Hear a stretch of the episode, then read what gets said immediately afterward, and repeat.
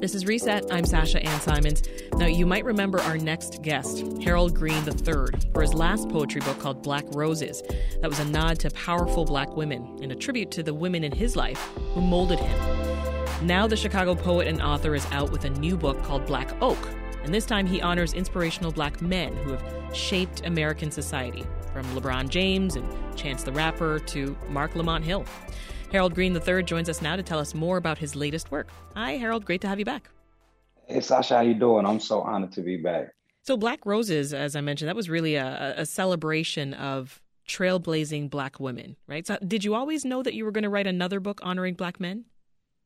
I did. Uh, it began, the project began as a video ode. So I knew when I started the project around 2019 that it was going to have a um, companion uh, celebrating Black men as well. So it all kind of came into fruition on the publication side as well. Now, you start the book by talking about your father's relationship with poetry and music and how you learned that music's a language and not just a source of entertainment. Can you just expand on that?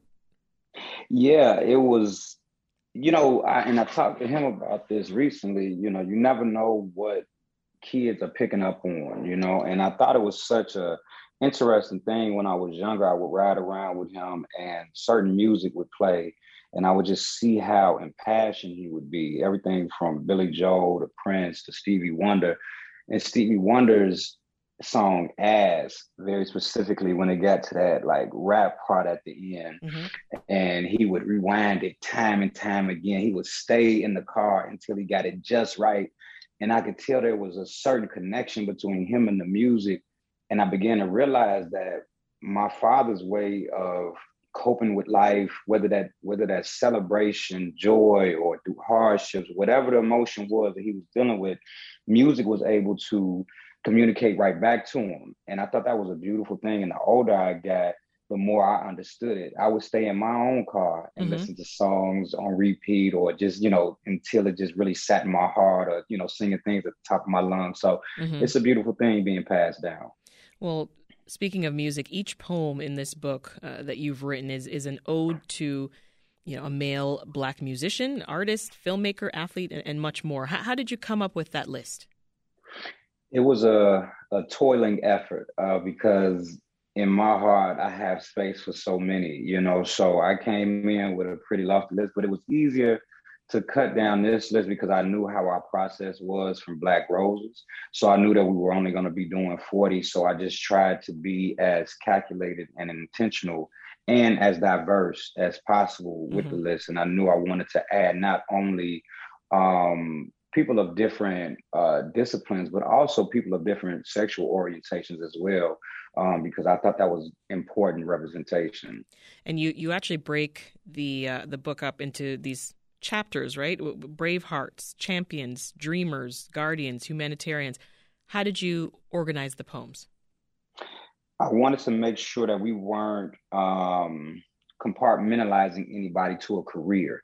I wanted to make sure that the the titles and the the spaces that we put before people allow people as we wanted them to to do in both of these books to see themselves. So there are so many people who are out there who are brave hearts and humanitarians and you may not be an engineer or a multi uh, platinum winning artist or something of the nature but these particular mod- uh, modifications you could be you know so i wanted people to just see themselves and I feel like most of these men could have been interchangeable in any one of those chapters. You also have three poems in there for the Harold Greens in your life, yes. including one for yourself, which I thought was pretty pretty awesome. Uh, talk about what you wrote about your father and your grandfather. Like what what stories should we know about these men?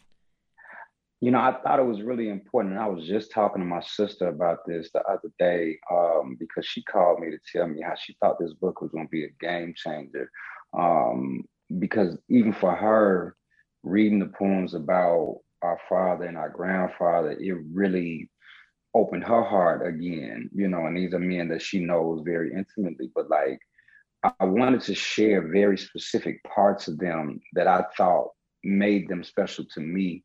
And again, you know, back to the music and the dancing for my dad, like he was a FedEx courier for over 30 some odd years, but the way that he was able to celebrate and release his joy and his happiness was through dance and music. And as a kid, I would go to my, you know, to the patio in my granddad's backyard, and him and I would dance to Michael Jackson and do splits, and the whole oh, block would come and watch us. And, and we put on a show in, in weddings and, and receptions. And it was just a very beautiful thing and a beautiful connection that we had. And um, my grandfather, I just, he's such a Southern gentleman and somebody who takes honor in everything that he does, from his clothing to the way that he cleans up. Yeah, you said he was he clean, right? Community. He's a clean man yeah. to this day. You know, just very pristine. And I just I really paid attention to that as a kid, and just the way that he serves. You know, he would cook up gumbo and the whole block. I remember one time I looked up and one of my teachers from school was in line, and I was like, "What is going?" You know, so wow. he was just one of he was one of those guys, man, and he would clean everybody's gutters and cut people's yards and do all these wonderful things. And I remember one time we had a flood or something on my block uh, when we had moved, and my grandfather came out and he looked at me and my dad and said, "It's time to get to work," and he had us going to everybody's house helping to clean out and, and get buckets of water out and do, you know, so that's just the type of guy he is. Yeah. That's awesome. This is Reset. I'm Sasha Ann Simons. If you're just tuning in, we're talking with Chicago poet and author Harold Green III about his new poetry book. It's called Black Oak, and it's out today. So, in that poem that you wrote uh, about yourself, I noticed you refer to yourself as a florist. What's behind yes. that title? You know, I, I really think that I've been doing this for 19 years, and I really believe that every single piece of work that I put out there has just been a seed, and I've just been fertilizing the ground everywhere I go, every state, every city. And I think it's so important to think of my work in that way because I've watched it, I've watched it grow up. I've created so many gardens out here, you know, and people continue to remind me of that. And I'm I'm so intentional about my work.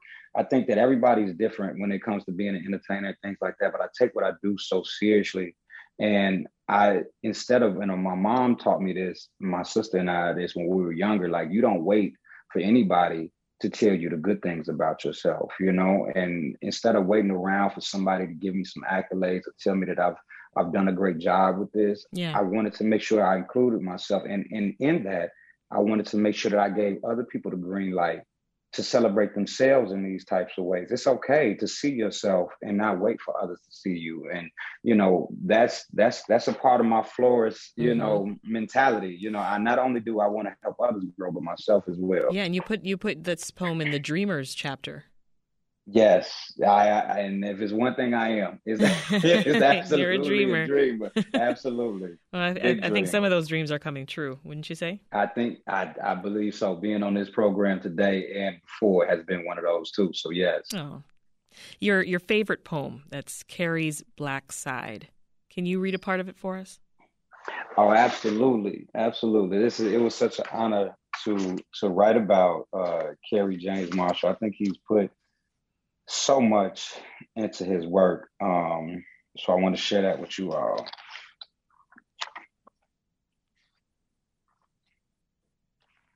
Kerry's Black Side.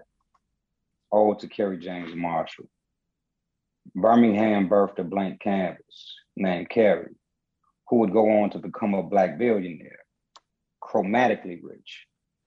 He watched his father fix fancy watches, so he knew taste took time and a special set of hands, a pair that could refine mud, dignify the dirt, and snatch the night from the sky.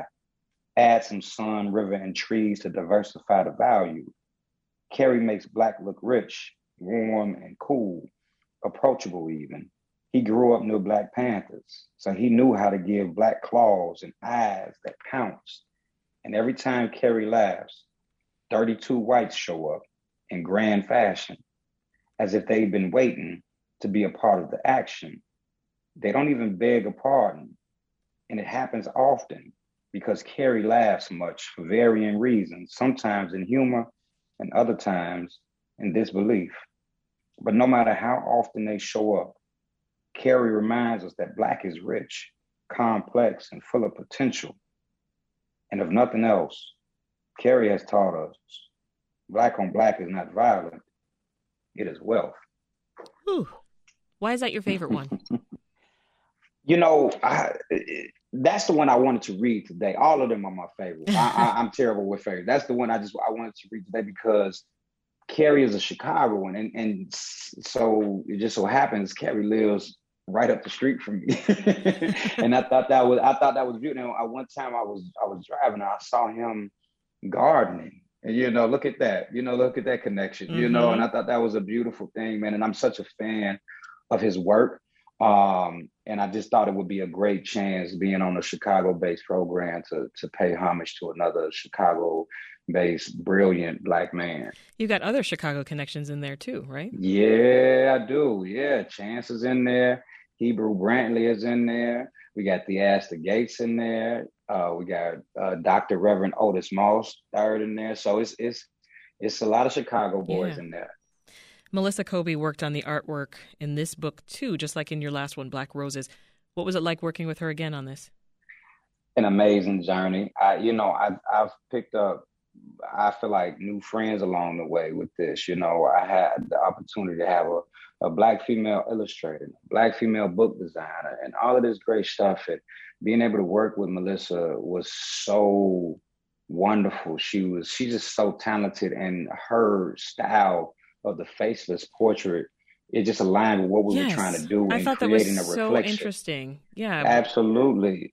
Yeah, that was the that was the goal. You know, we wanted the we wanted the poems to be a reflection for people to read and to see themselves in the words. And I wanted to match that with art. So her her works, with it being faceless, became mirrors, you know. In your intro, you write, quote, to know that you are valued just for existing and striving to be your best self is a relief in an often stressful and dismissive world. I feel like that pretty much encapsulates why you wrote this book.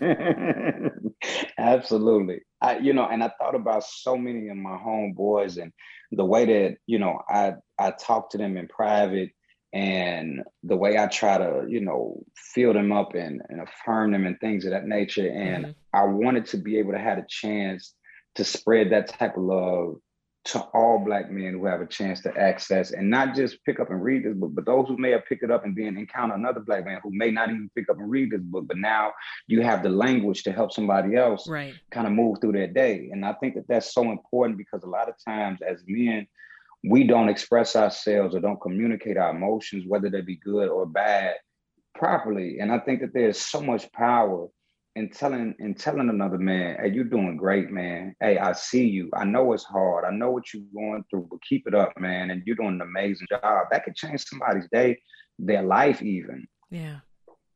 Harold Green III is a Chicago poet and author, out now with his new book of poetry. It's called Black Oak. Thank you so much for coming back on the show, Harold. Man, anytime. Thank you so much, Sasha. Want more context on the top issues of the day?